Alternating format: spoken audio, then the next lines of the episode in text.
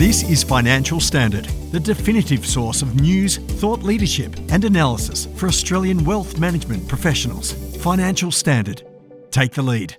I'm Cassandra Baldini. This is the Financial Standard podcast. Make sure you subscribe so you don't miss an episode. The housing crisis in Australia is widely acknowledged, with recent findings from the Everybody's Home campaign revealing alarming statistics. Around 67% of people are experiencing housing stress. 82% of renters are facing rental stress, while 75% of those surveyed express concerns about their financial security due to the ongoing housing crisis. Over the past year, rising rents and decreasing vacancy rates have resulted in overcrowded property inspections and intense bidding wars. This situation has further strained the already limited social and affordable housing market, and to address this issue, a potential solution has emerged in the form of build to rent schemes. This approach has proved popular among superannuation funds and holds the promise of easing the nation's housing problem like a rising phoenix. However, with so many of the developments offering state of the art and luxury facilities, there is a real question around who these initiatives are actually going to help. Meanwhile, other co investment solutions in the market looking to solve housing affordability, often with a more meaningful approach, are finding it difficult to make their mark. With me today to discuss the reasons for this is Hope Housing Chief Executive Tim Buskens. Tim, thank you so much for joining us. Thank you, Cassie, and thank you very much for uh, inviting me along. Can you give us some background on what Hope Housing is and what it intends to do? Yeah, sure. So, Hope Housing, uh, we started a few years ago now, um, and effectively, what we are is a uh, a solution here to solve a problem. Uh, I started it with uh, my business partner Tim Sims, and we've got backgrounds in financial services, superannuation, private equity, and, and we've been very lucky and privileged and and developed a lot of skills experience. And we really wanted to uh, turn that um, that experience into uh, doing something really for good. And the real key problem that we were facing or looking at was the affordability problem, but more specifically, it was the problem we're observing where the middle ring um, of major capital cities, the middle income earners, specifically the um, essential workers, increasingly could not afford to live close to where they worked. And they were getting pushed out to the outer rim. And the concern that was um, developing our mind is what's that doing to our communities, our inner city communities, the people that uh, are relying on the, the essential workers. How are those communities um, maintaining diversity and strength in this in this crisis? Uh, and so, with that problem statement very clearly in our mind, we researched a lot of models around the world. We looked at, um, you know, various systems, both here and and, and overseas. Uh, and we really felt that shared equity, or as you put it in the introduction, co-investment, uh, was a model that really ticked a lot of our boxes. Um, and we we what we intend to do um, with this model is innovate around how people finance homes, scale it to a third solution for, for house financing, but at the same time deliver to investors and, and uh, the investment community commercial returns with uh, a real social impact. It really does sound like a positive solution. What kind of investors are you targeting? Well, yeah. So there's a very broad spectrum of investors out there and a broad spectrum of interest. I mean, fundamentally, uh, everybody understands property. And, and any investor that really understands property is is within our sweet spot. Uh, and then the other lens that we look at um, are initially investors that have a good understanding of property and want to do good, invest for good, uh, look at uh, allocating capital to not only deliver the commercial returns that they all are looking for and need, but the social returns um, into the community to strengthen that that community. And so, with that, with that sort of very wide um, spectrum of investors um, and that that interest range, we worked hard to deliver a sort of a fund structure for them to coexist. So we're talking about you know large institutional investors, family office foundations, even down to self-managed super, um, thinking about uh, residential property. And so the fund structure that we worked on enables that to coexist and, and deliver that that commercial return which we're targeting. And the obviously the the S in the ESG, which is you know what a lot of uh, not only investors but the community are looking for. Build to rent, no doubt, has been getting a lot of attention from super funds in the industry. Why do you think that is when you compare that to ownership solutions? Yeah, um, I guess if I, if I put my super fund hat back on and sort of came out of that industry, uh, what what I guess is important is looking at track record and, and build to rent from an international space um, has some well developed markets in the US and, and Europe. Uh, and so you you automatically when when you're starting to think about you know expanding your investment universe away from some of the core traditional asset classes as a fund, uh, you look for examples of track record. That that's that's sort of core to what the industry does it also it also um, flows into a very important narrative that that we always have to constantly look at, and that's a supply narrative. Mm-hmm. You know, fundamentally, uh, the solution around affordability is going to have to have a, a, a varying numbers of of um, initiatives, and supply is going to be one of them. And and build to rent is a is a supply type solution, so it it helps go toward towards that and then as I, as I mentioned, I guess in terms of looking at international track record, the build to rent model is a is, a, is I guess an investment model that is probably the closest to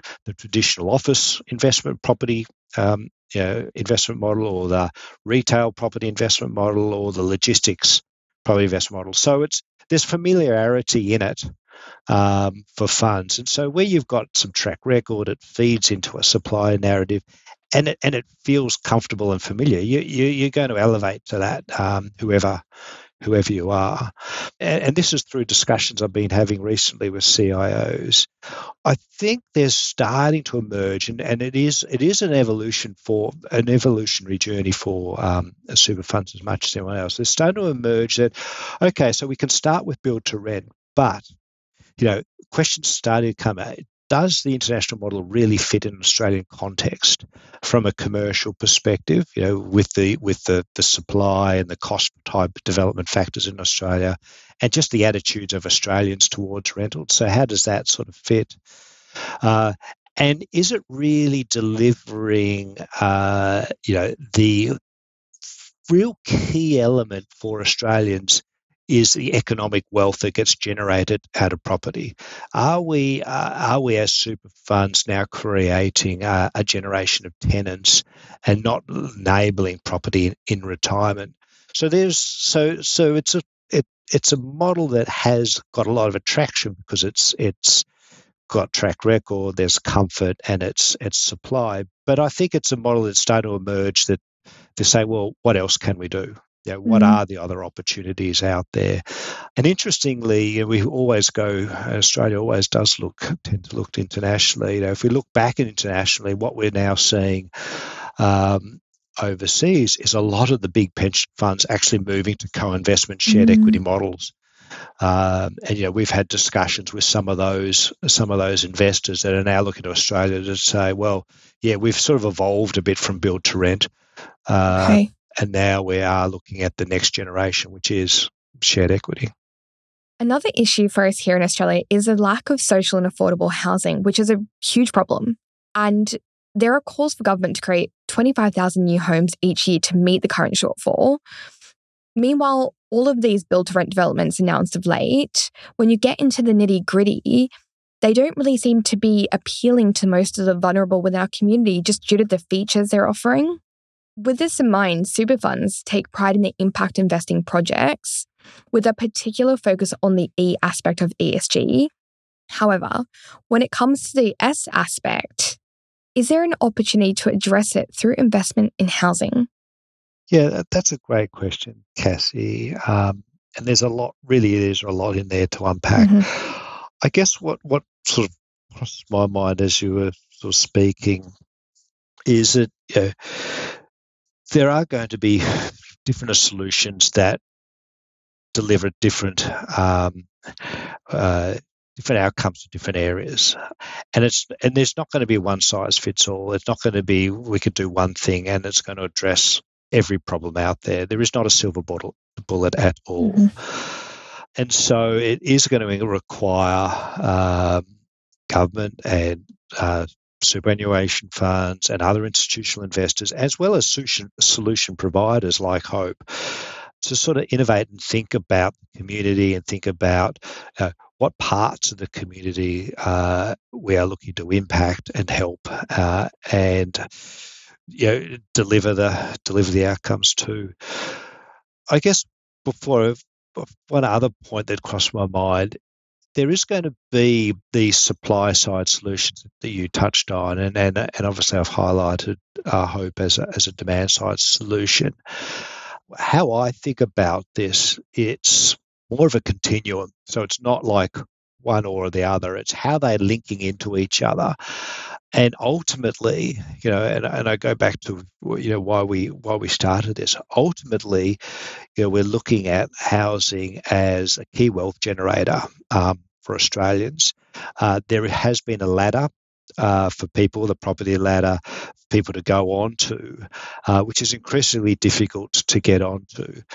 And so, you know, solutions have got to also always look at that viewpoint of the ladder, no matter where you are in, in the social economic, whether you're middle, high, or, at the very lowest um, and, and vulnerable. How do we support them into that into that ladder, developing wealth, building up um, security for for not only now from a house perspective, but also in, into retirement.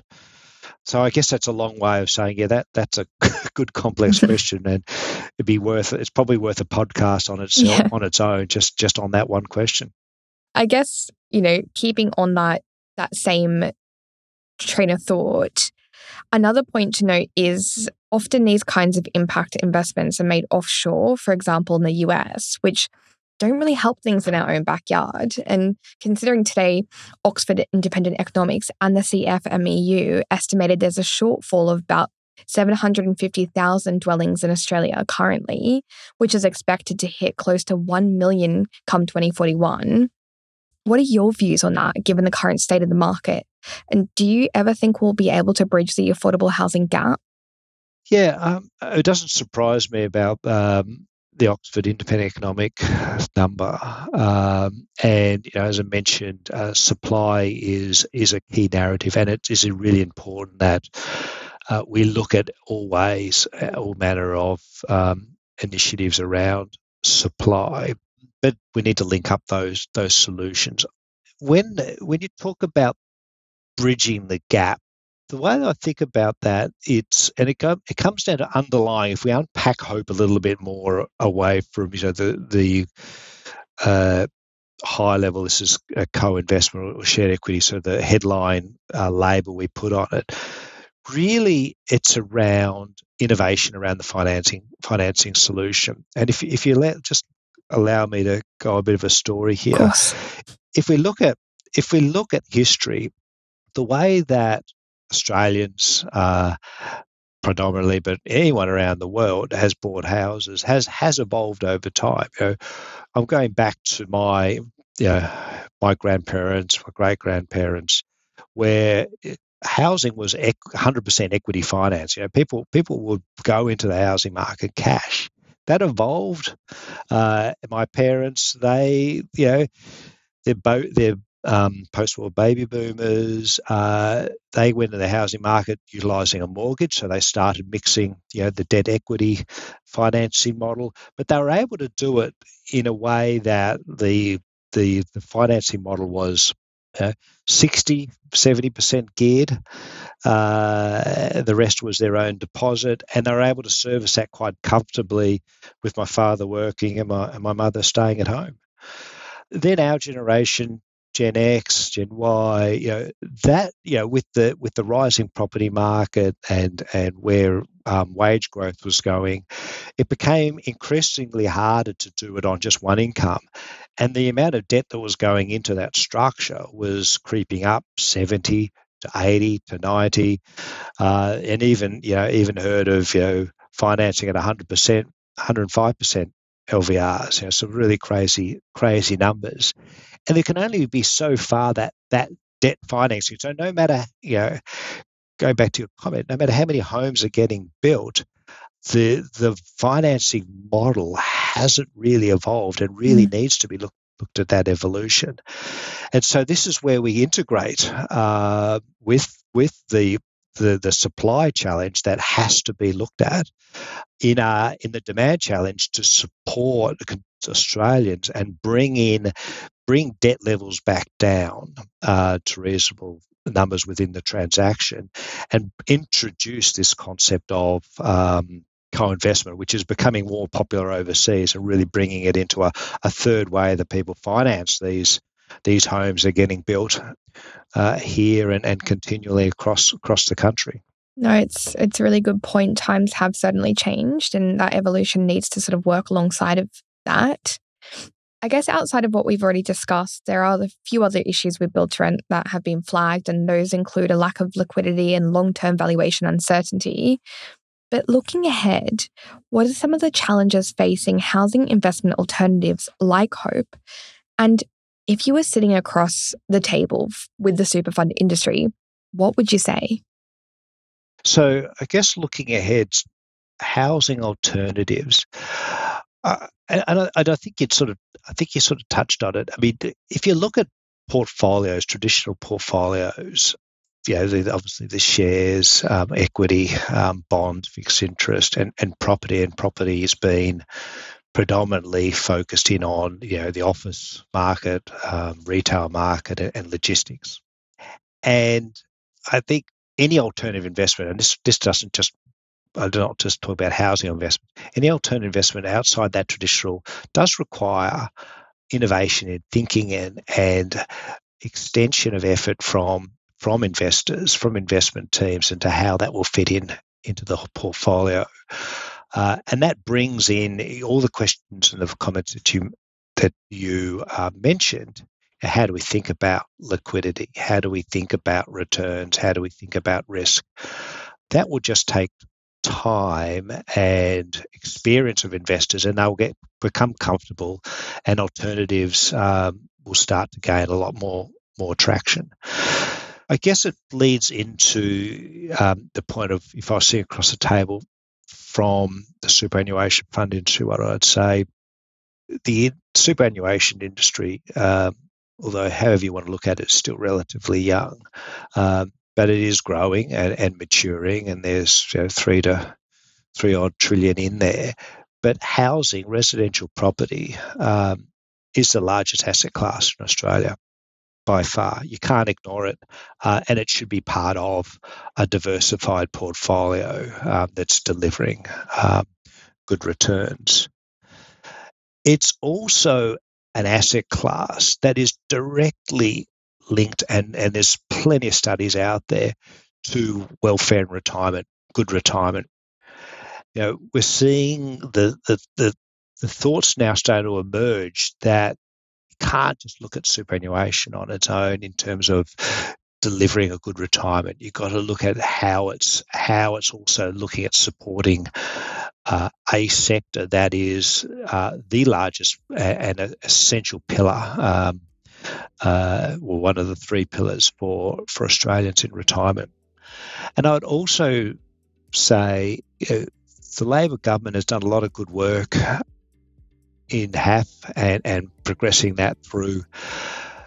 And they've got a role to play. You know, I think it's really important that they do provide that some some guidance and some structure. However, we can't wait as an industry. Super funds can't wait for the government to give the answers or tell us what to do. Uh, mm-hmm. We've got the skills, we've got the capability, we've got the capacity to act now, uh, and we should be acting now um, in supporting Australians. Uh, in their retirement, for their retirement strategies, building their wealth, uh, delivering access to residential properties, and getting giving our portfolio access to the single biggest asset class that, that exists in Australia. Mm, absolutely, Tim. It's a really important conversation. So thank you so much for jumping on the show today and giving us those insights. I really appreciate it. Thanks, Cassie. I really appreciate it and enjoyed the time. Thank you. Thanks for listening to this Financial Standard podcast. For more information, visit financialstandard.com.au. Please keep in mind that the information discussed in this podcast is general in nature and does not consider personal circumstances. Reliance should not be placed on any content without further independent financial research and advice.